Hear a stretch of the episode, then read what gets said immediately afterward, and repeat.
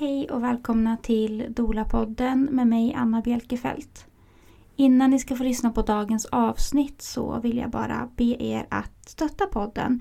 Och det finns en hel del olika saker man kan göra för att göra det. Bland annat så kan man lyssna på avsnitten som du gör just nu. Man kan också likea podden där du lyssnar på poddar och följa podden. Eh, du kan också följa vår Instagram, Dolapodden och eh, likea, kommentera och dela vidare avsnitten där. Du kan också stötta ekonomiskt genom att swisha valfritt bidrag. Det kan vara 10, 20, 100, 1000, massor, vilken summa som helst. Och då swishar du till 123 507 82 90. Och eh, vill ni bli påminda om numret så ligger den såklart på våran Instagram. Tack så jättemycket! Vi behöver ditt bidrag för att kunna fortsätta podda. För podden drar inte in några pengar utan är endast en liten tickande utgift för oss.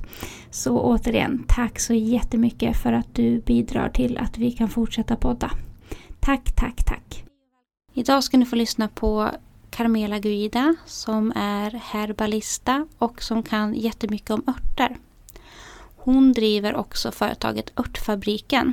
Och vi ska prata såklart utifrån fertilitet, graviditet, postpartum. Men vi ska också prata en hel del om hormonell balans. Så jag ser jättemycket fram emot att välkomna Carmela in hit till Dola-studion och jag är ganska övertygad om att ni också kommer att eh, uppskatta det här avsnittet.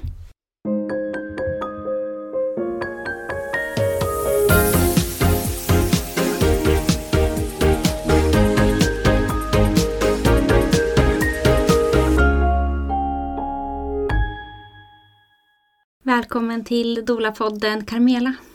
Hej Anna! Tack Kul att du är här. Jättekul att du ville komma. Eh, vi känner ju varandra på lite olika sätt kan man säga. Eller mm. vi har liksom haft kontakt och jag har hyrt er lägenhet bland annat. Just ja. Mm. Mm. Och du känner min mamma lite grann.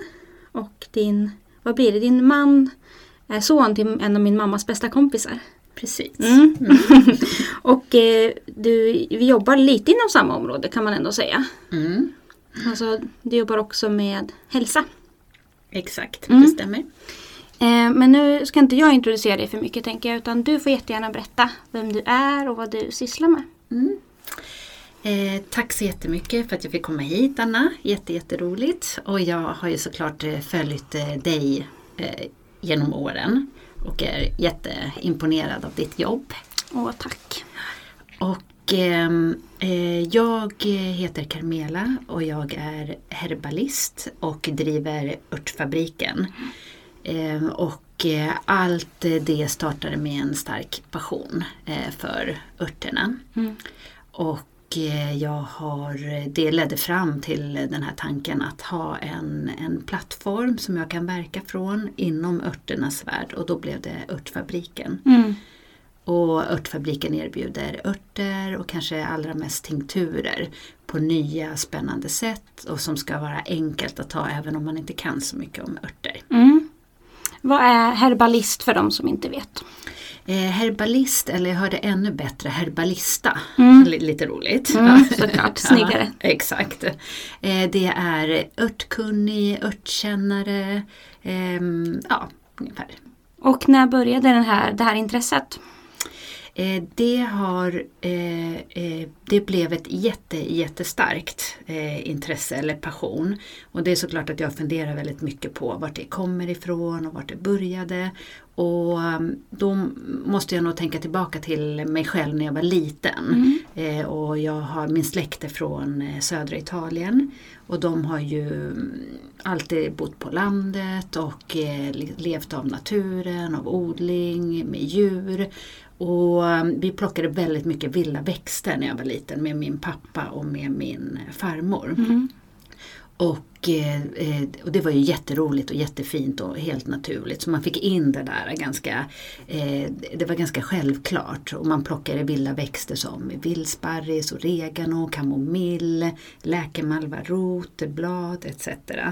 Eh, och det här använder vi i matlagningen. Och man gör ju det väldigt eh, naturligt och jag tror också det är därför medelhavskosten är så näringsrik mm. och så mm. hälsofrämjande. Men eh, sen så använder man också eh, örter i huskurer. Mm. Så det där hade jag med mig och sen eh, eh när jag blev äldre och vuxen så eh, fick, kom jag in eh, på den biten igen av hälsoskäl. Mm. och men det, jag höll på väldigt mycket med kost, med vitaminer, kosttillskott, örter. Mm. Men det var framförallt sen eh, när jag gick en eh, kurs, i, en väldigt kort kurs i eh, örtlära mm. som jag eh, blev otroligt passionerad. Eh, och jag förstod också att det var liksom en längtan tillbaka till det här. Mm. Eh, ja, men det här kontakten med naturen, att eh, hitta sätt att stötta sig själv. Det var en väldigt stor trygghet mm. att få den kopplingen tillbaka. Tillbaks till dina rötter då. Mm, mm. Precis. Kommer du ihåg att om ni använde örterna eller liksom om ni gjorde något annat med dem än i mat. Du sa att så här, jag använde det till som mm. örtmedicin. Men kommer du ihåg att så här, ni gjorde någonting? Att du var med och gjorde någon kräm eller någon tur eller någon örtmedicin? Nej, inte på det sättet. Utan, utan det man använder mycket i Italien är typ tisana och det är läkande teer. Mm. Eh, och det är något mer, det är inte te utan det är något man använder som en kur. Okay. Och då var ju, eh, ja men framförallt kamomill använder man ju till allt mm. möjligt. Mm. Mm. Så spännande! Mm. Ja, vi skulle kunna prata bara om det. ja, jag älskar ju också Italien.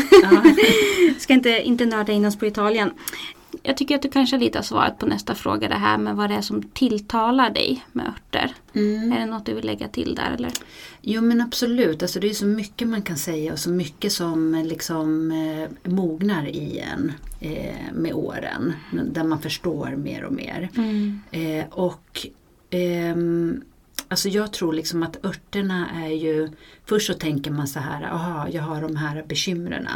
Eh, till exempel så har jag haft väldigt mycket sköldkörtelbesvär mm. och eh, hormonella besvär, magbesvär, allting hänger ju ihop. Mm. Och i början tänker man mer så här, jag behöver något stöd till den här åkomman. Sen när man liksom fördjupar sig då förstår man liksom att örterna ger så mycket mer. Och beroende på vad man tror på så tror jag också liksom att örterna har ju sina egna energier, sina egna egenskaper och mm. att vi mm. kan liksom tuna in mm. på dem och få stöd på ett, mycket mer holistiskt sätt. Mm.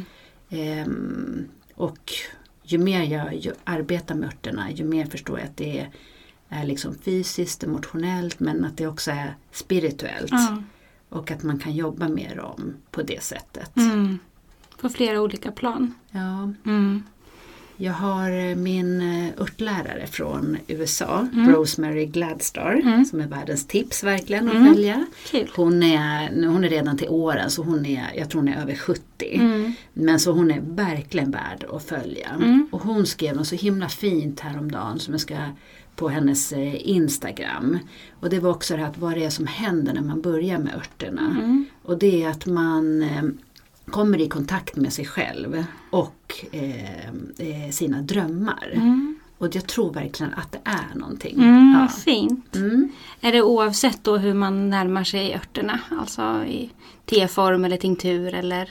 Ja precis, jag tror också att det är när man börjar intressera sig lite för, eh, aha, kan man eh, odla kanske ett stort steg. Mm. Men man kan ju odla i liten skala och framförallt så kan man plocka väldigt mycket vilda mm. örter själv och det är ju superenkelt. Mm. Du behöver inte hålla på och liksom förodla, ta hand om, vattna utan du går bara ut i naturen mm. och skördar och det kommer ju ske under våren är ju liksom ett fantastiskt tillfälle. Mm. Och då blir det det här att man blir mer uppmärksam. Aha, vad är det som växer nu? Vad finns nu? Mm. Hur är liksom det cykliska eh, årshjulet? Mm. Hur, eh, hur, hur ser det ut och hur kan jag liksom koppla in mig på det? Mm.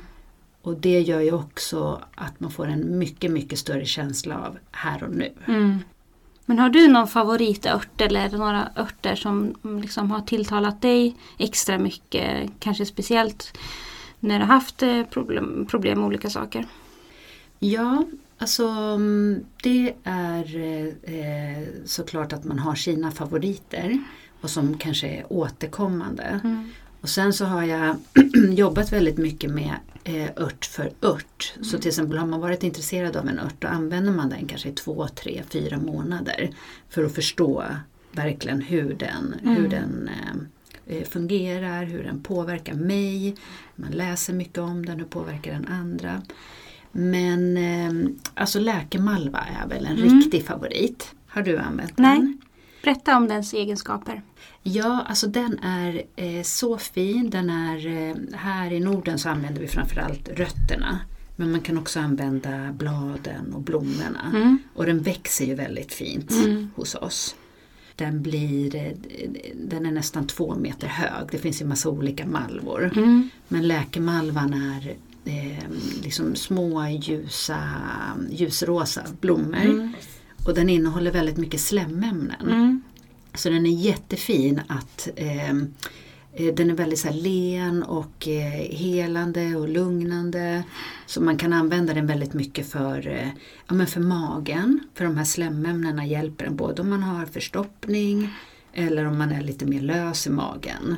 Så är det som att den bulkar upp lite sådär. Och sen är den ju för slemhinnorna såklart. Mm. Och det är en jättefin kvinnoört. Mm. Ja, Och vad roligt. Mm. Den kanske jag ska hänga lite mer med.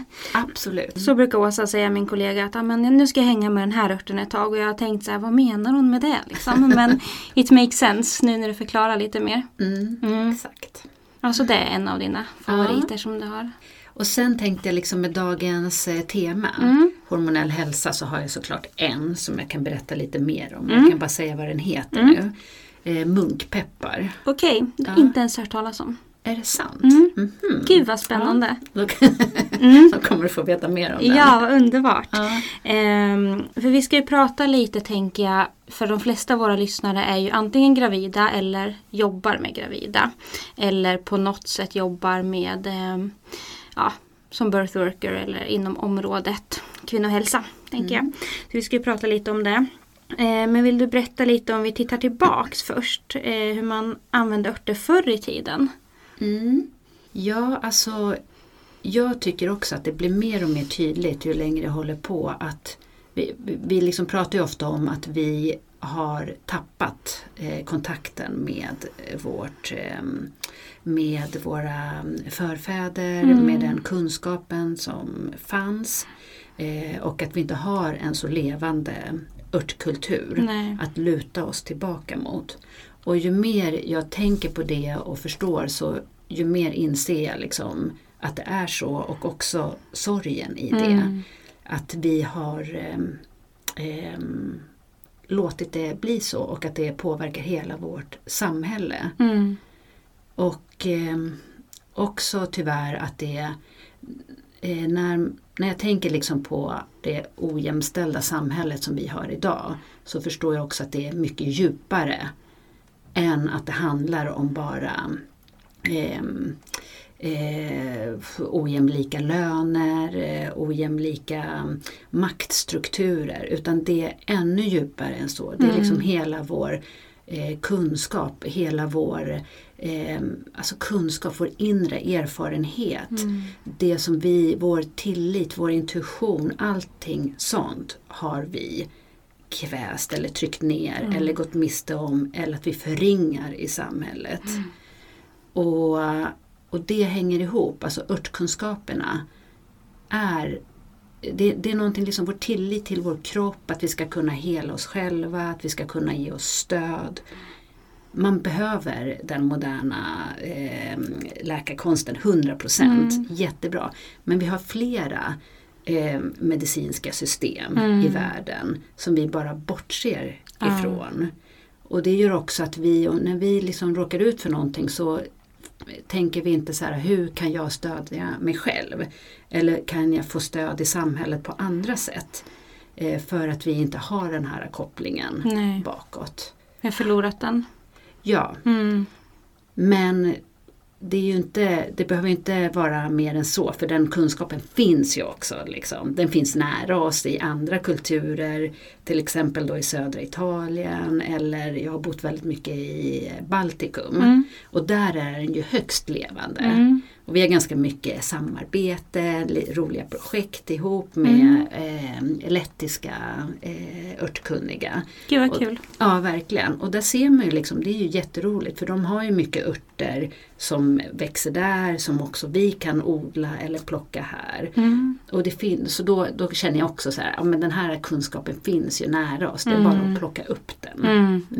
Men den har försvunnit så mycket i Sverige. Mm, Ja. verkligen. Intressant att det liksom ändå verkar leva kvar i många andra länder. Men att, Ja. mm, Jag tror det liksom är lite olika anledningar.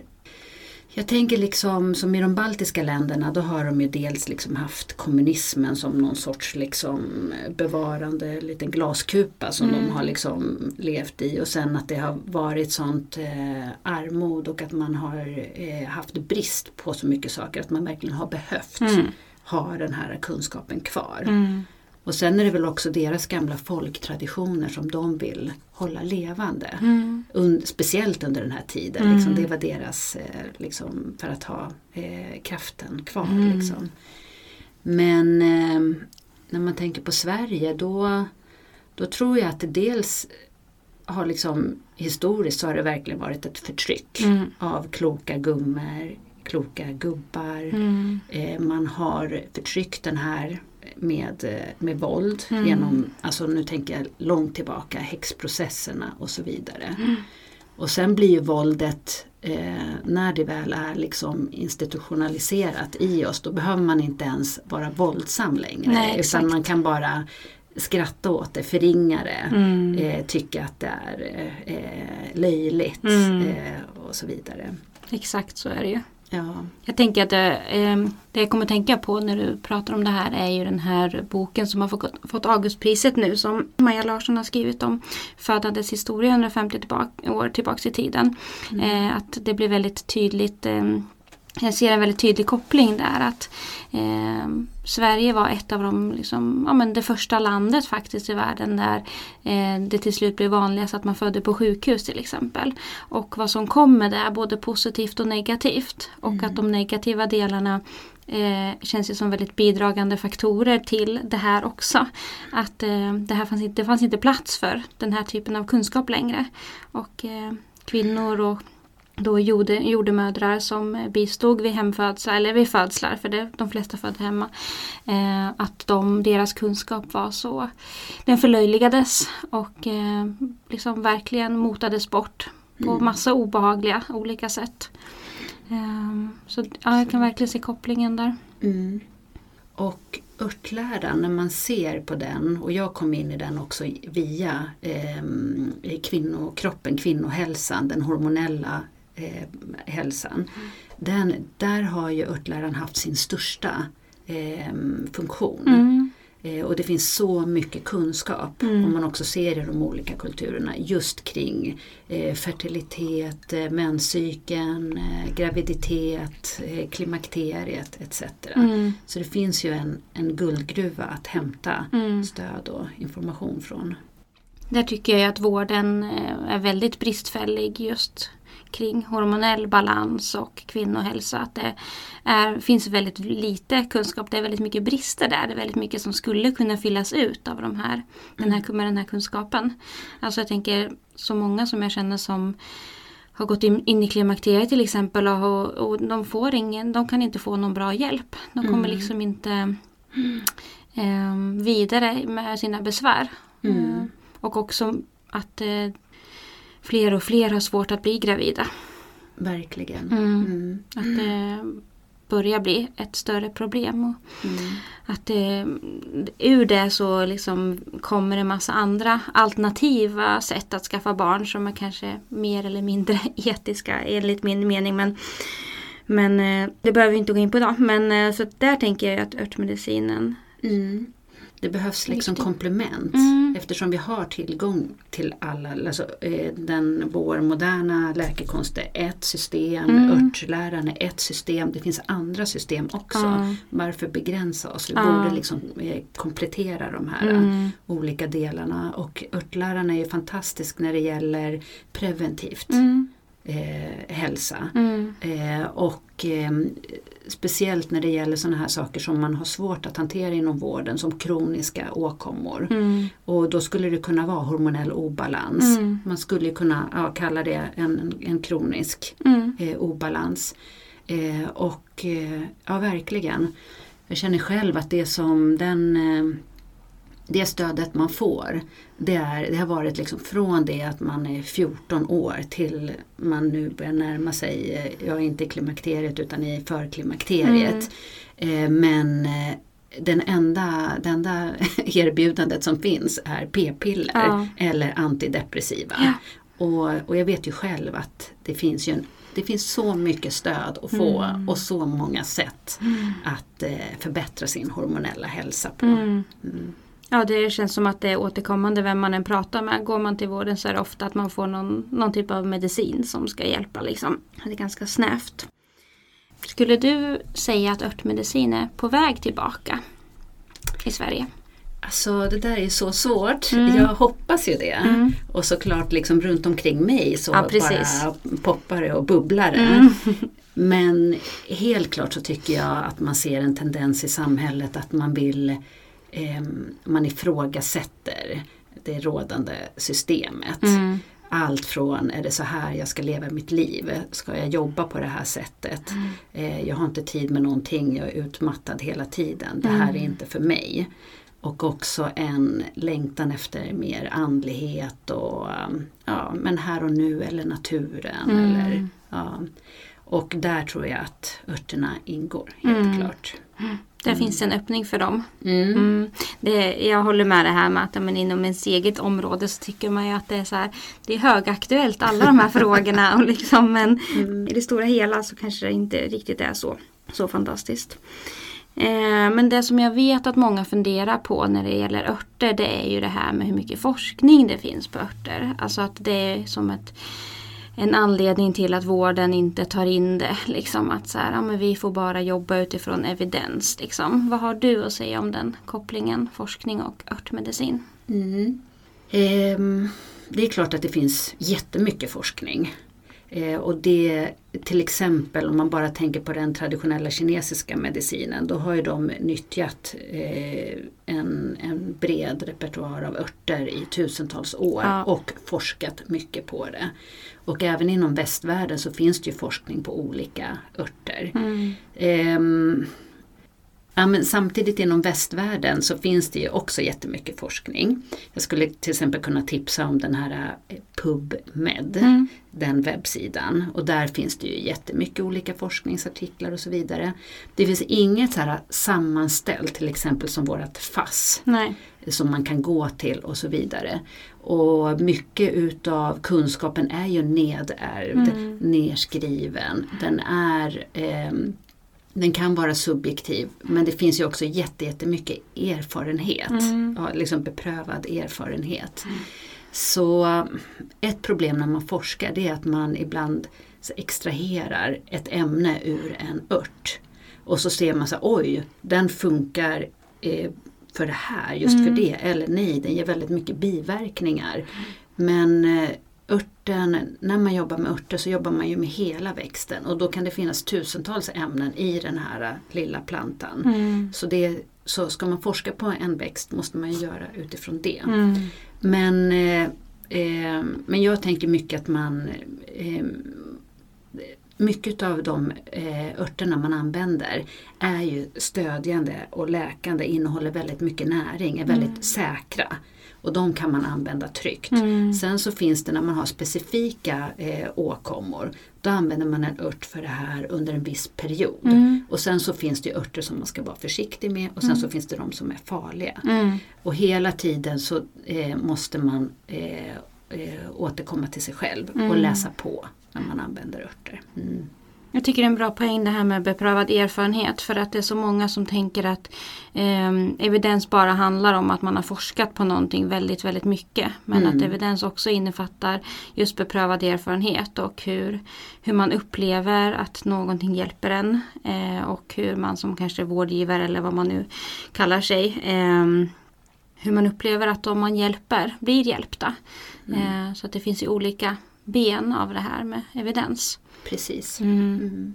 Ja, jag tycker det är intressant att man ifrågasätter generellt det här med örter väldigt mycket. Men så att tabletten, en liten vit rund tablett som man bara sväljer, men den kan inte vara farlig. Så ifrågasätter man kanske inte Mm. vad innehåller den här och vad ger den här för biverkningar och blir jag beroende? Och, ehm, mm, Jag kan berätta en liten historia från när jag bodde i eh, Lettland. Mm. Och där är man ju mycket mer öppen och i, i många andra länder, i Tyskland och etc. Eh, när det gäller att få att eh, man kan erbjuda eh, allt från det traditionella till det moderna läkesystemet. mm, Och jag var hos en gynekolog där i Mm. Riga, jätteduktig. Och hon sa så här, aha okej du använder naturligt sköldkörtelhormon. mm, Ja men då kanske du, för då hade jag hormonella eh, obalanser och då sa hon, ja men då kanske du vill få ett lite mer naturligt stöd till dina hormonella obalanser. Hon bara, du kan välja, antingen så tar du syntetiskt stöd eller så tar du en mix eller så går du på den naturliga Mm. vägen. wow! Ja. Och jag bara okej, det här låter helt fantastiskt, vi går den naturliga Mm. vägen. Och där introducerade hon mig för munkpeppar. Ah, okej. Mm. Mm. Vill du berätta då lite om den örten? Ja, absolut. det jag fick av henne det var ju faktiskt ett preparat Mm. med munkpeppar. Och även i Sverige så är så här är det också att de eh, få örterna som man har forskat på i Sverige eller som man väljer att titta på den eh, evidensen. Den, ehm, eh, det gäller ett antal örter och de får man bara sälja som läkemedel. Okej. Mm. Mm. Och till exempel så ingår munkpeppar där. okej. Ja, det är också ginkgo, det är några andra örter Mm. som är ganska välkända. Valeriana Mm. och passionsblomma etc. Mm. Och det är ju örter som har bevisad effekt om man nu vill liksom ha forskning Ja. bakom det. Och munkpeppar är en utav dem. Mm. Men eh, munkpeppar eh, är en fantastisk ört för hormonell eh, obalans och som man kan använda genom livet. Mm. Eh, både i början av sin, eh, när man kommer in i puberteten, till exempel om man har eh, eh, hormonell akne. Eh, den hjälper fantastiskt Mm. mycket. Eh, och det har jag sett flera gånger.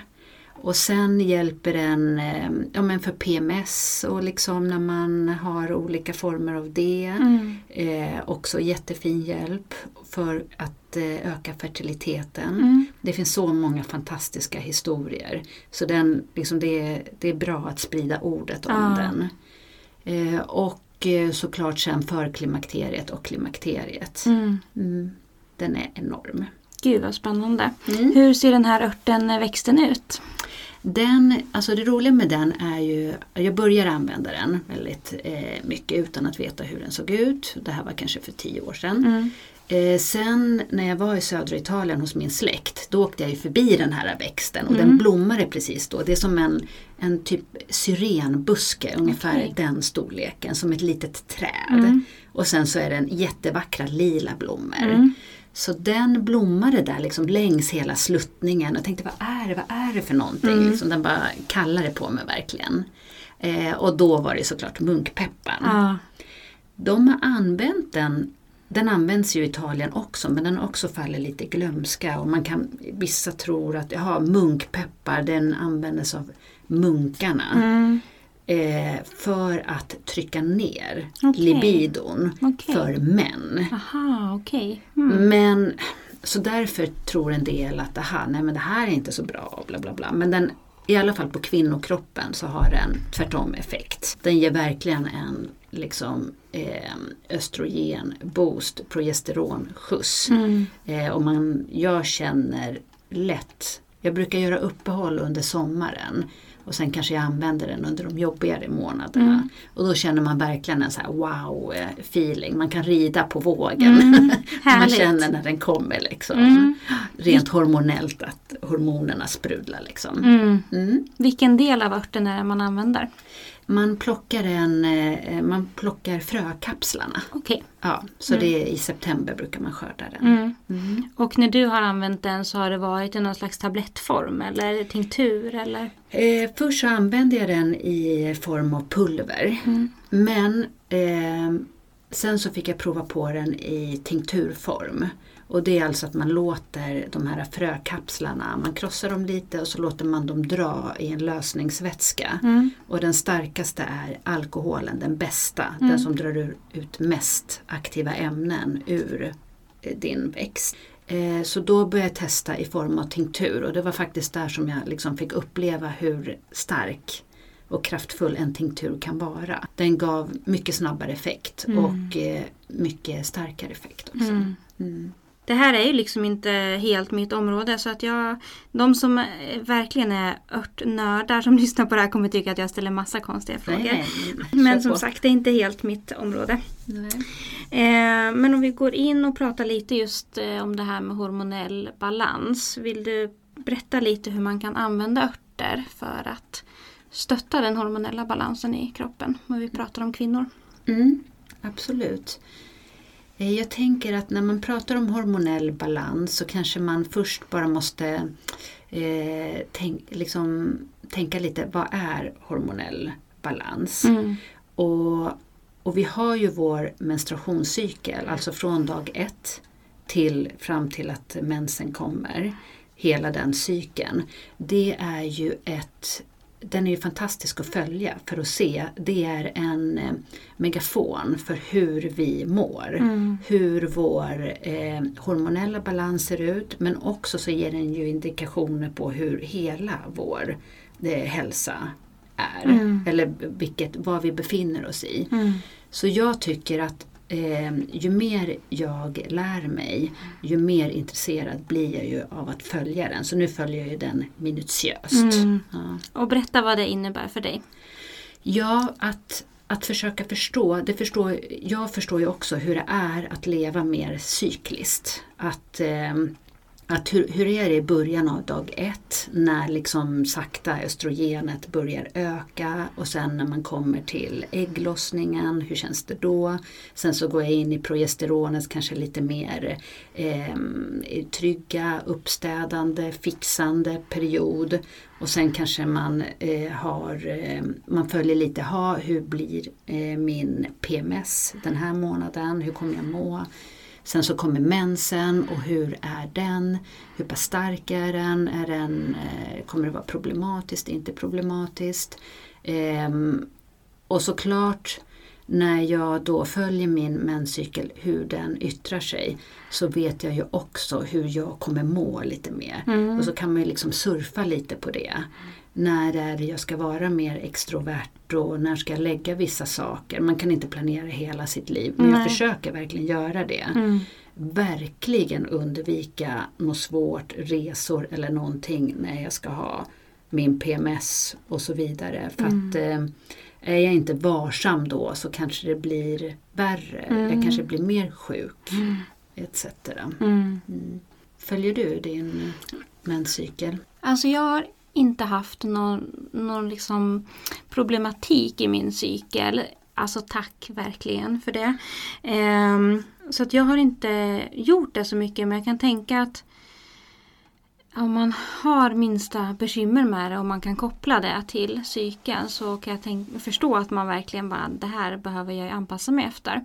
Eh, men jag har ändå mer och mer självklart uppmärksammat olika delar. Alltså hur, hur jag mår och vad jag mår bra av, vad jag behöver. Eh, och det är så här små förändringar som kan stötta upp och göra det kanske ännu lite enklare. För det är också lätt att normalisera och bara tänka så här, "Ja, men så här är det när man har mens och så här är det liksom inför och med PMS. Och, men att man kanske skulle kunna må ännu bättre än vad man faktiskt gör. Att det, Man blir ganska tidigt inlärd med att ja, men man har alltid ont och man, man, eh, det är vanligt att man blir arg eller ledsen eller känner de här, de här känslorna. Eh, men kan ändå titta tillbaka och tänka att jag inte har haft någon direkt problematik så. Men, ehm, men absolut att det är superintressant också inför en graviditet om man skulle ha problem med att bli gravid. Att ännu mer följa och förstå och leva efter och Mm. eh, optimera sin, sin vardag eh, utifrån att veta var man befinner sig. Jag tror att väldigt många skulle ha hjälp av det. Absolut. Mm. Och det är just när man hamnar i problem som man, eh, när hormonella obalanser inträffar eller man får ohälsa, mår dåligt, då, då blir man ju oftast väldigt motiverad Mm. att hitta, eh, hitta lösningar. Mm. Och, ehm, och ett problem är också att vi tappar ju väldigt, väldigt, alltså nästan de flesta blir ju liksom inkörda direkt i att använda p-piller. Eh, och, och det är en fantastisk möjlighet till att skydda oss själva och liksom vår eh, frihet och vår frigörelse etc. Eh, ett, men problemet med just det här preventivmedlet är ju att vi nollar våra hormoner. Mm. Vi har ju ingen hormonell cykel. Då finns det ingenting att följa. Nej. Och ofta så sätts vi ju på p-piller för att vi har problem. Till exempel för kraftiga blödningar i väldigt ung ålder. Mm. Och sen så medicinerar vi bort vår hormoncykel och när vi sen börjar närma oss tiden att vi vill ha barn ehm, eller vi vill testa att inte ha eh, de här eh, hormonella preventivmedlen så, ehm, så kommer ju liksom, då, då blir det ju oftast eh, en obalans. Mm. Det är ju oftast då vi måste hantera de här problemen som vi tog bort för några år sedan. De kommer tillbaka. Ja. Ja. Kraftig mens, humörsvängningar, jättedåligt mående och sen så kanske vi eh, inser att vi har fertilitetsproblem. Mm. Mm. Så jag skulle ju verkligen önska att vi kunde eh, ja, hitta andra preventivmedel, att männen får ta mycket mer ansvar. Eh, och det finns ju, det finns hur mycket olika sätt som helst Mm. som skulle göra att vi inte behövde gå igenom de här eh, berg och dalbane eh, hormonbehandlingarna. Mm. För det är som att först så ska man förtrycka det här jättemycket genom att ta bort det här liksom cykliska. Och sen ska man sluta med det och då förväntas man bara kunna bli gravid direkt. Då. Mm. Jag tycker att det är jättekonstigt att man inte blir gravid direkt och får hjälp från vården ganska så snabbt med att liksom utreda. Och då är det ofta kvinnan som man också kollar på bara. Mm. Eh, men i vissa fall eh, så kan det ju också självklart vara mannen Mm. som gör att man inte blir gravid. Eh, men du nämnde lite det här med liksom vilka mm, tecken man kan ha på hormonell obalans. Alltså Mm. humörsvängningar och det här. Eh, finns det något annat som liksom gör att man kan förstå att ah, men det här är nog hormonell obalans jag lider av? Ja, ehm, ja men det är ju allting med PMS och PMS är ju en uppsjö av eh, symptom. Mm. Det är migrän, humörsvängningar, ömma bröst etc. etc. Mm. Och sen det man också ska kolla på är ju liksom hur, hur, är, hur lång är menscykeln? Det finns ju liksom, eh, mens, en menscykel kan ju vara hur lång eller kort som helst men det finns ju på något sätt den där 26, 27, 28, 29 Mm. dagar. Mm. Perfekt. Och när den börjar bli kortare eller längre då vet man också att det då finns det ju liksom obalanser att hålla koll på. Mm. Och vår ägglossning, vi vill ju inte bara ha ägglossning för att vi vill bli gravida utan det är ju Nej. också ett tecken på hälsa. Och det finns ju de här eh, som vården använder sig av, de här vitala tecknena. Eh, vital signs Mm. på engelska. Då är det ju till exempel blodtryck, det är kroppstemperatur, andningsrytmen etc. Och, då, och nu har man ju lagt till ett femte som skulle eh, kunna vara smärta. Mm. Och sen ett sjätte för kvinnokroppen är ju eh, menscykeln. Mm. Att det är ett vital sign. Något som du kan följa för att se hur är min hälsa. Mm. Mm. Så om man har utebliven ägglossning till exempel så är det ett tecken på hormonell obalans. Absolut. Mm. Mm. Och det skulle kunna att stötta upp eh, menscykeln och få igång en liksom, bra ägglossning skulle kunna vara en, en bidragande lösning då. Absolut. Mm. Mm. Mm. Verkligen. Vilka örter skulle du säga kan stötta hormonell obalans? Alltså framförallt ska man jobba på två sätt. Och det ena sättet är ju att ge sig näring.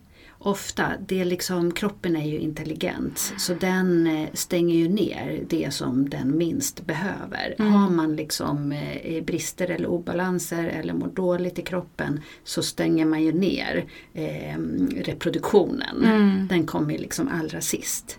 Eh, men så näring ska man tänka. Mm. Och det finns ju, det är det som är häftigt med väldigt många eh, örter, att de är extremt näringsrika. Så till exempel är det ju hallonblad, nässla, jag ska se lite mina anteckningar, eh, maskrosblad och maskrosrot som har väldigt mycket järn, väldigt mycket kalcium. Eh, åkerfräken, ehm, ehm, havretoppar. Mm. Och allt det här växer ju hos oss. Mm.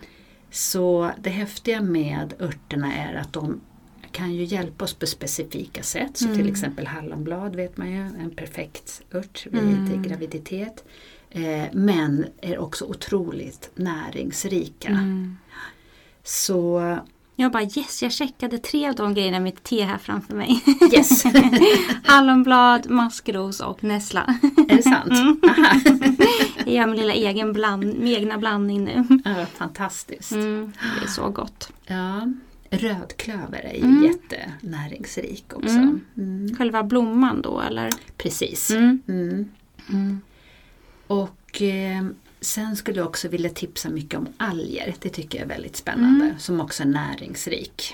Ehm, och den innehåller ju väldigt mycket olika mineraler som vi behöver. Mm. Mm. Och då tänker jag inte så mycket på så här spirulina och klorella utan mer på så här brunalger, Mm. röda alger, typ så här kelp, blåstång, dulce. Mm. Att det här det kan man äta liksom som sallad, Mm. misosoppa etc. Hur får man tag på alger då? Om, man inte, om det inte ska vara spirulina typ. Ja, alltså det finns ju mycket så här asiatiska shoppar. Sen kan man ju kolla lite på, um, man kanske gärna vill se så här, vart, vart har de skördats? Ja, då kanske jag skulle välja något från eh, ja, men de, eh, Storbritannien, Frankrike, kanske inte så mycket asiatiska eh, områden. Eh, man kan ta eh, blåstång på tinktur faktiskt. Mm. Så, men det finns mer och mer. Mm. Och jag tror också att vi kommer se mycket mer av det. Det finns väldigt mycket eh, småföretag i Sverige som också håller på att utveckla massa olika produkter Mm. med, med tång, Mm. alger. Mm. Ja. Så ehm, näring är en av de grejerna som man kan göra. Mm. Mm. Boosta med det och Mm. det är liksom dagligen. Ja. Den andra delen är att du måste få igång din rening. Mm. Alltså speciellt av levern då, för det är ju där alla hormoner eh, sköljs igenom. Och, eh, eh, och där finns det ju också väldigt mycket bra örter för att eh, detoxa levern på ett varligt sätt. Mm. Detoxa kanske är lite jobbigt ord för en del. Mm. Men det är ju mer liksom hela vår kropp, det ska ju vara liksom en cirkulation. Mm. Och levern gör ju ett, ett testjobb Mm. och det är den vi ska stötta. Mm. Vilka örter är det då som du tänker kan stötta levern? Ja, då är det ju återigen maskrosrot och blad. Och sen en annan stor favorit som jag använder jättemycket det är kardborrerot. Okej, jag har Mm. inte heller hört talas om. Ja, den växer mycket här och den används ju jättemycket i Asien också, Mm. även som kost. Att man helt enkelt använder roten i matlagningen. Mm. Men eh, jag använder den jättemycket. Jag använder jättemycket eh, kardborrerot, maskrosrot och läkemalvaroten som Mm. jag berättade om innan. Och jag känner en stor, liksom, eh, jag använder den då återigen för att detoxa. Och maskrosroten, eller förlåt, eh, läkemalvaroten ger ju liksom den här eh, mer eh, fukt och liksom eh, moisturizing. Mm. Att man, eh, jag kan liksom känna det på huden Ja. när jag använt den i flera veckor. Eller Gud, jag blir så inspirerad att börja. Levern är en sån, ett sånt organ som min eh, barnmorska ofta sätter nålar, så akupunktur på mig. För att hon tycker att det är lite underfunktion i levern. Mm. Mm. Så det här skulle jag också kunna stötta då. Ja. Det finns också krusgrappan. Mhm. Ja, som jag har tagit hjälp av din mamma för att förstå. Mm. för det finns så många olika eh, Okej. arter. Mm. Eh, men den växer ju hos oss också. Mm. Och det är roten såklart. Då. Och sen så finns det en annan, den, den kanske är lite exotisk, men det är chisandran. Okej. Har du hört talas om Nej. den? Den? Då använder man bären. Men Okej. den är också en jättefin ört för levern, för att stötta levern. Den växer inte här i Sverige eller? Nej. Nej. Mm. Ja, vad spännande. Mm. Ehm, och jag hade ju skickat några frågor till dig innan och tänkte det här, men hur kan man stötta inför en graviditet och under en graviditet? Och vi mejlade ju lite fram och tillbaka så här, under graviditet är ju lite känsligt att prata om. Eh, för det finns så många kontraindikationer och ja, man har så olika förutsättningar där och det, man vill inte riskera att göra någonting. Nej precis, det stämmer verkligen och jag tycker att det är sån, liksom där måste man, det, det går inte att sitta och rekommendera saker eh, så här i en podd eftersom det är så många olika eh, aspekter Mm. att tänka in. Man Och- kan inte liksom generalisera så. Nej, nej, Nej. precis. Och så tänker jag också att man har ju hela tiden innan en graviditet att stötta sig. Ja. Mm, att man tänker så, liksom, Mm. lite långsiktigt. Men när jag kom in på örtvägen så ehm, eh, fick jag tag på boken Stora örtläkarboken för kvinnor. Mm. Det är en brittisk herbalist som heter Anne McIntyre. Mm. Och hon skriver alltså, nej, här förstår du så här, det är inte bara så här vilken ört finns för PMS, vilken ört finns för graviditet. Utan här är hon eh, delar upp det i eh, hundratals små beståndsdelar. Och då är det så här, vilken ört vill du ha om du får vätskeansamling? Mm. Vilken ört vill du ha för sura uppstötningar? Bla bla bla. Wow. Ja, så den här, eh, den här boken är en guldgruva. Mm. Den kan jag verkligen rekommendera. Det ska vi skriva in i avsnittsbeskrivningen så folk hittar. Mm. Mm. Men Sen- om vi istället tänker eh, inför en graviditet då? Det är liksom, då har jag sagt de här näring och leverstödjande. Mm. Sen så finns det ju jättemycket örter då att ta till eh, för att eh, förbättra fertiliteten. Eller om man upplever då hormonella obalanser eller man har bekymmer av olika slag. De tre örterna som jag eh, skulle ge råd om för att stötta hormonell obalans det är ju dels ashwagandha. Och den har ju varit väldigt populär länge. Mm. Eh, och det är en eh, rot som man använder väldigt mycket inom ayurveda. Mm. Och den är ju generellt då, den kallas en adaptogen och det betyder att den ger dig kraft och styrka och uthållighet mot stress och yttre påverkan. Mm. Och sen har den sin specifika eh, intresseområde som den kan hjälpa dig med. Mm. Och då är det sköldkörteln och Mm. hormonell balans. Och det är väl säkert därför som den är så himla omtyckt. Så definitivt skulle man ta den. Sen så finns det en annan som jag har använt ganska mycket också som heter Dong Quai. Okej, det har jag inte hört talas om. Nej, Kina kvanne. Okej. Den är otroligt god. Det är nästan som varenda gång jag liksom tänker på den så blir jag väldigt sugen på Mm. den. Och jag har tagit den i form av tinktur. Eh, jag tyckte att den fungerade jättebra. Den är verkligen, ofta så pratar man inom örtlära lite gammeldags om blodstärkande. Den ger otroligt mycket näring och den är speciellt för kvinnokroppen och eh, hormonell balans. Mm. Så helt klart Kina-kvanne, Dong Quai. Vi har ju en kvanne hos oss som heter fjällkvanne. Okej. Det är vår stolthet som växer på våra fjäll. Den använder väldigt många för hormonell balans men jag kan tycka att den är lite för kraftfull. Okej. Ja, På jag- vilket sätt då? Den eh, gav eh, lite för mycket toppar och dalar. Jag fick inte samma, liksom, med Kinakvannen fick jag så här lugn och, eh, och, och, och jag märkte också en påtaglig förbättring med hormonhälsan. Både Kinakvanne och fjällkvanne ska man vara försiktig med. Jag tar alltid en paus då när mensen kommer. I vilket fall. Mm. Men speciellt de här två kan öka Okej. mensen. Mm. Så man ska inte ta den under menstruationen. Och den sista då är ju då munkpeppar igen. Mm. Ja. Som jag verkligen tycker, eftersom den hjälper så många och Mm. gång på gång på gång hör jag positiva saker. Kompisar som vill bli gravida, Mm. eh, min eh, dotter och hennes vänner med hormonell akne Mm. och sen eh, mina kompisar som är i klimakteriet. Eh, så den är, den är grym verkligen. Mm. Mm. Jag har testat också att ta de här på olika sätt och har läst om olika sätt liksom när man ska ta dem. Mm. Vi har ju pratat om så här, tinktur är superbra men det går ju såklart också att göra sina teer. Är det rötter ska man koka dem. Mm. Är det blad eller blommor ska man bara liksom låta dem dra i varmt vatten. Mm. Mm. Men rötterna då när man kokar dem, är det rötterna som man äter sen eller är det avslaget eller man ska säga? Ja, Vattnet? det, det är vattnet. Mm. Och man liksom låter det puttra, alltid under lock. Så att man inte liksom går miste om eh, de här eteriska oljorna och så Mm. vidare. Så man låter dem puttra, gärna 30 minuter eller längre. Det kan stå hela natten och dra och sen Mm. dricker du det här under dagen. Mm. Mm.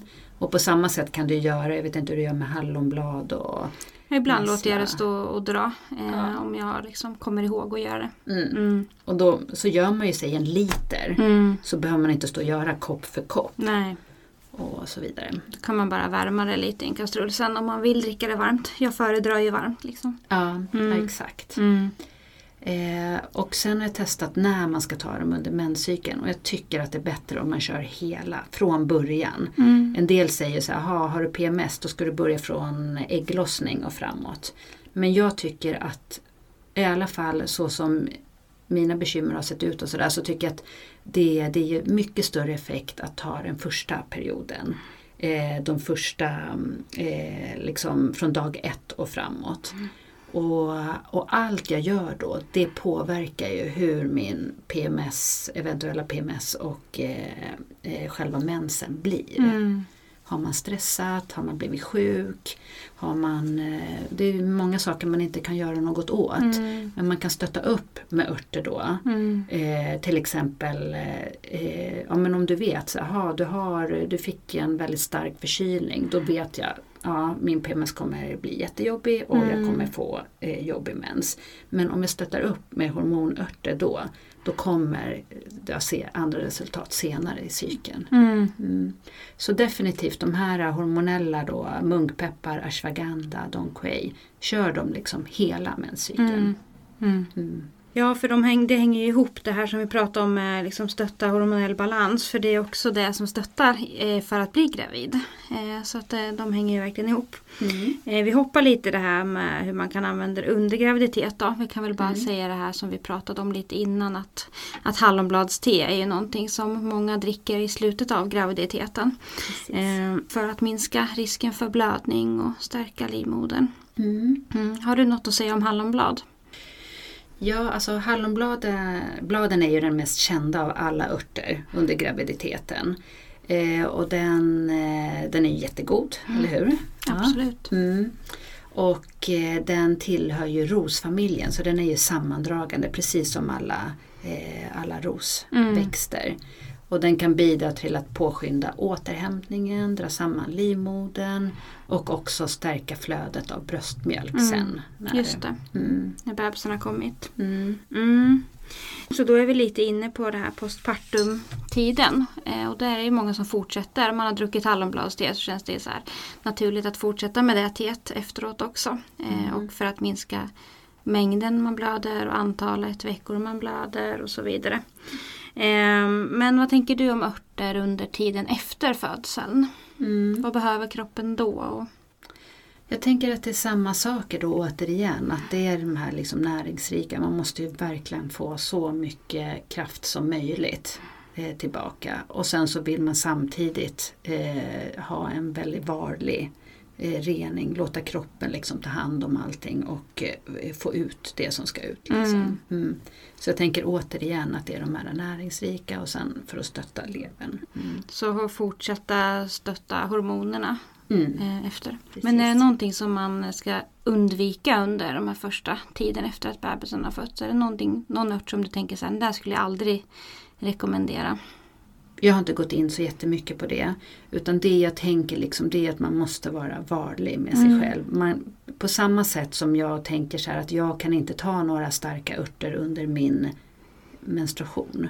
På samma sätt skulle jag tänka då också att det bara är varligt, varligt, Mm. varligt. Mm. Och de här örterna som jag nämnde där, de här näringsrika och de för levern, de, det, det är vanliga örter Mm. som, man kan, eh, som man kan ta.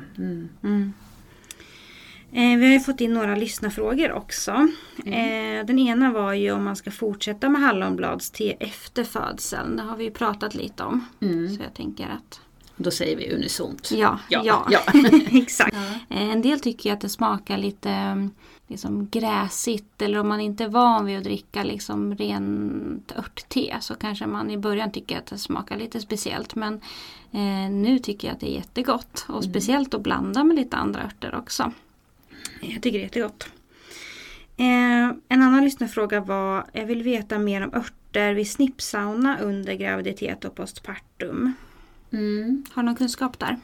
Eh, nej, inte alls. Och det är väl också det att jag bara spontant skulle tänka så här eh, oj, oj, oj vad jag skulle vara försiktig. Ehm, men eh, både du och jag känner ju Rebecka Mm. av Tiger från Snippsauna som är en riktig expert. Verkligen. Ja, att man skulle följa henne lite Mm. och se.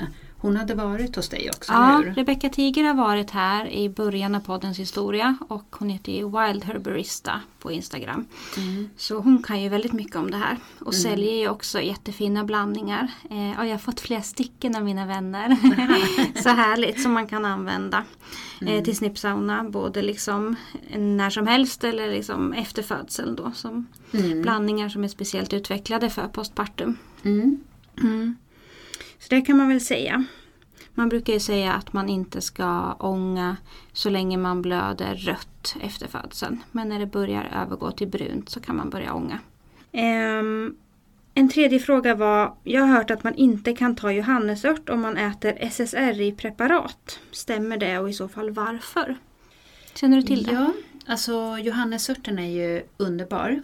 Den har jag verkligen upptäckt eh, med åren och den kan jag verkligen, verkligen rekommendera. Alltså jag har inte tyckt att min problematik är inte depression utan Nej. det är snarare ångest. om man ska ha någon av de där två. Ja, precis. man har det ena eller andra. Exakt. Mm. Ja. Men eh, sen så har jag liksom börjat använda johannesörten ändå då för att testa, liksom, eh, prova hur är den eftersom man säger att det är att liksom bjuda in sunshine Mm. in your life. Och vem vill inte ha lite solsken Mm. under liksom december, januari och sådär.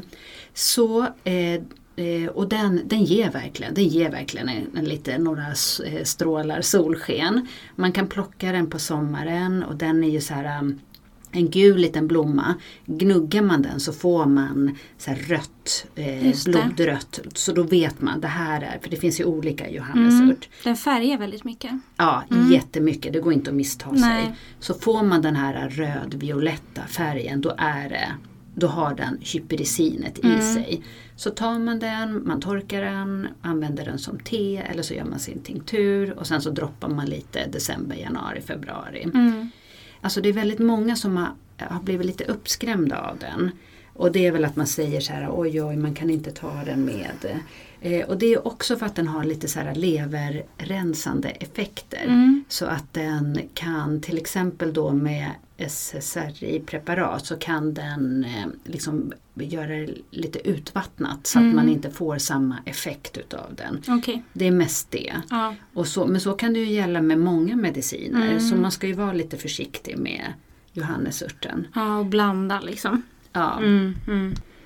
precis. Och tar du johannesört liksom en, två gånger spelar ingen roll. Nej. Men om du använder den längre en tid så kan den vara grym för mild depression. Mm. Mm. Men om man eh, tilltalas av någon ört och känner att ah, men den här vill jag eh, utforska lite mer och lära känna.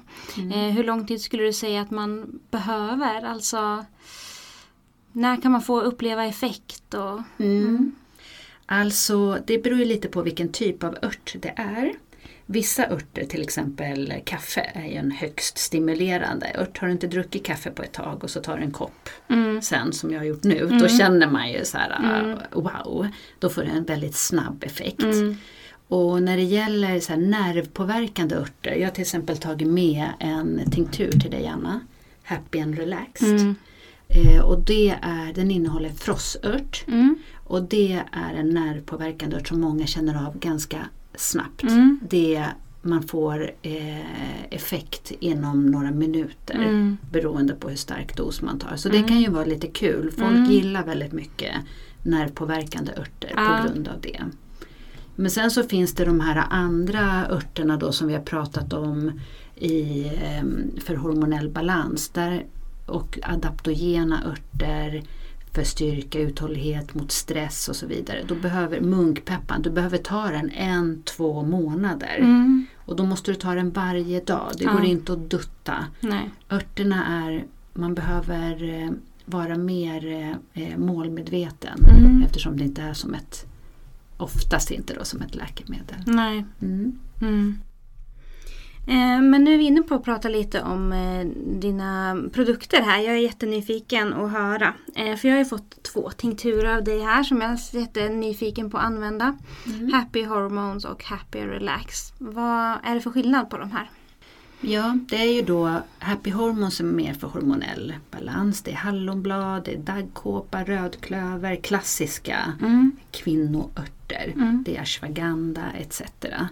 Så den är ju då för hormonella balansen. Du kan ta den så här i tinkturform eller du gör ett te. Man dricker den varje dag. Mm. Liksom. Eh, och sen så är det då den här andra Happy and Relaxed som är mer liksom, du kan ha den i handväskan, du är på stan, får lite ångestpåslag, eh, kanske har mycket i huvudet och så tar man ett par droppar. Mm. Eller så kan det vara att man kommer hem från jobbet och vill slappna av och då kan man också dosera med den. Och hur mycket skulle du säga att man ska ta? Du får tänka lite på hur du är som person. Är du känslig? Kroppsvikt? Eh, ålder? Etc. Ehm, så får man prova sig fram. Mm. Man ska ju alltid ta minsta möjliga dos. Mm. Det är ingen idé att överdosera. Nej. Men eh, en tinktur, en standarddos kanske är 20 droppar. Mm. Men börja med fem. Till exempel den här, alltså den här uh, Happy and Relaxed Mm. och sen så går det uppåt. Liksom. Och är det några andra produkter som du säljer? Ja, man är jättevälkommen att besöka Örtfabriken Mm. på vår webbsida och sen så är jag, vi är allra mest eh, verksamma på Instagram, man Mm. måste ju begränsa sig. Eh, Så där kan man se lite. Det eh, vi har flera, mm, en Happy Bitters för magen, för Mm. matsmältning och det är också de här mycket bittra örter som är bra för levern. Då. Den är väldigt omtyckt. Sen så börjar det bli mer och mer intresse, kring eh, funktionella svampar. Mm. Typ, har du hört talas om några? Ja, jag fick faktiskt eh, torkade svamp här i julklapp. Men Mhm. åh, vad var det för någon? Ehm, jättevanlig som man använder. Ja, Chaga, det. Mm, okej. Mm. Mm. Men jag har inte börjat använda den. Jag vill inte hålla på med den nu under Ja. den här tiden. Men, mm, Nej men sen är ju den jättefin. mm, Postpartum. Mm. Också för att eftersom den är så eh, rik på antioxidanter och för immunförsvaret och allting. Den är verkligen en kraftsamlare. är det också en sån som man kokar och använder vattnet eller? För den är ju torkad. Ja, har du fått den i bitar eller? Ja men då ska du koka den. Mm. Och då får man koka den ganska länge under lock. Och sen så ser man det här svarta vattnet och Mm. det dricker du. Mm. Sen så använder du den här klumpen igen Ja, och kokar igen ända tills vattnet inte blir nej. färgat längre. Liksom. Och det låter som att det ska smaka rätt äckligt. Alltså den är nog den som mina barn har druckit utan Okej. eh, eh, liksom minst protester. Annars får ju de prova allt. Mm. Eh, och den med lite honung eller att du tar den som lite kaffe, jättegod är den. Mm. Mm, lite vanilj nästan, Mm. mjuk i smaken. Mm, då var det bara mina förutfattade meningar att dricka svampvatten. Men jag gillar inte svamp så mycket tyvärr. Alltså det är inte någonting som jag tidigare har tilltalats av. Men chaga har jag också hört talas om eh, mycket när jag har lite mer kikat in i det här området och kollat på läkning av olika slag. Liksom. Ja. Mm. Det är också där eh, reishi och lions mane. Mm, just det. Mm. Så det kan vara, så chaga, reishi, lions mane kan vara svampar att hålla lite koll på. Reishin är jättemycket för liksom avslappning Mm. och eh, god sömn. Mm. Och nu kommer jag på att man pratar ganska mycket om så här reishi babies. Mm. Att, eh, eh, så man kan ju liksom läsa på lite och se då och ta den eh, när man ammar. Ja. Att det är väldigt eh, lugna reishi babies då. Mm. Ja. Spännande. ja. Mm. Och utforska. exakt. Och Lions Mane är mer liksom för fokus. Man använder mycket typ så här, aha, ska du gå in på ett möte, du vill Mm. vara fokuserad. Eh, Kompisar som med eh, ADHD Mm. testar den och tycker att den är jättefin. Mm. Mm. Så det, det här tror jag att jag kommer gå mer och mer in i. Liksom Mm. läsa och utforska. Mm. Odla har jag tänkt också. Ja, kul. Ja. Så det som ni har eh, på er hemsida är de här tinkturerna och de här svamparna. Mm. Mm. Är det något annat som ni håller på med inom det här området eller någonting annat som du vill berätta om? Ehm, alltså dels så, vi har väldigt mycket roliga workshops på gång. Eh, om lite allt möjligt. Det är till exempel om ja, men, de här bitterblandningar, hur man kan använda det. Men min tanke är liksom, jag gillar ju den här eh, korsningen mellan eh, hur örterna kan hjälpa oss fysiskt men också det liksom spirituella och magiska. Så tänker jag så här, hmm, hur ska jag balansera det här? Men Mm. det, det är bara att göra. Mm. Så vi kommer ha lite workshops faktiskt om flugsvamp. Mm. Mm. Spännande. ja, väldigt spännande. Och sen ihop med då en lettisk herbalist om deras eh, basturitualer och Mm. örterna man använder. Och det är jättespännande för att de har så mycket fina eh, delar i det. Och de använder till exempel bastuceremonin för nyfödda. För mamman och för bebisen. Mm. Och det är inte att man har eh, bebisen i bastun men typ i förrummet Mm. med värme och eh, varmt vatten och så vidare. Mm. Jättevackert är det. Åh, vad härligt. Mm. Men eh, berätta Carmela hur man hittar dig igen. Mm. Eh, man eh, besöker oss på örtfabriken.se och Mm. där kan man se de här workshops och sådär. Man prenumererar på vårt nyhetsbrev eller så följer man på Instagram. Också Örtfabriken. Exakt. Mm. Mm. Det har kommit upp massa frågor eh, under vår inspelningsgång här så att eh, vi, vi får se vad vi gör av alla de frågorna. Man hinner inte alltid ett avsnitt liksom. Precis. Men tack så jättemycket för att du ville komma hit. Mm. Tack Anna, Jag blev jätteinspirerad. ja, vad roligt. Jag med.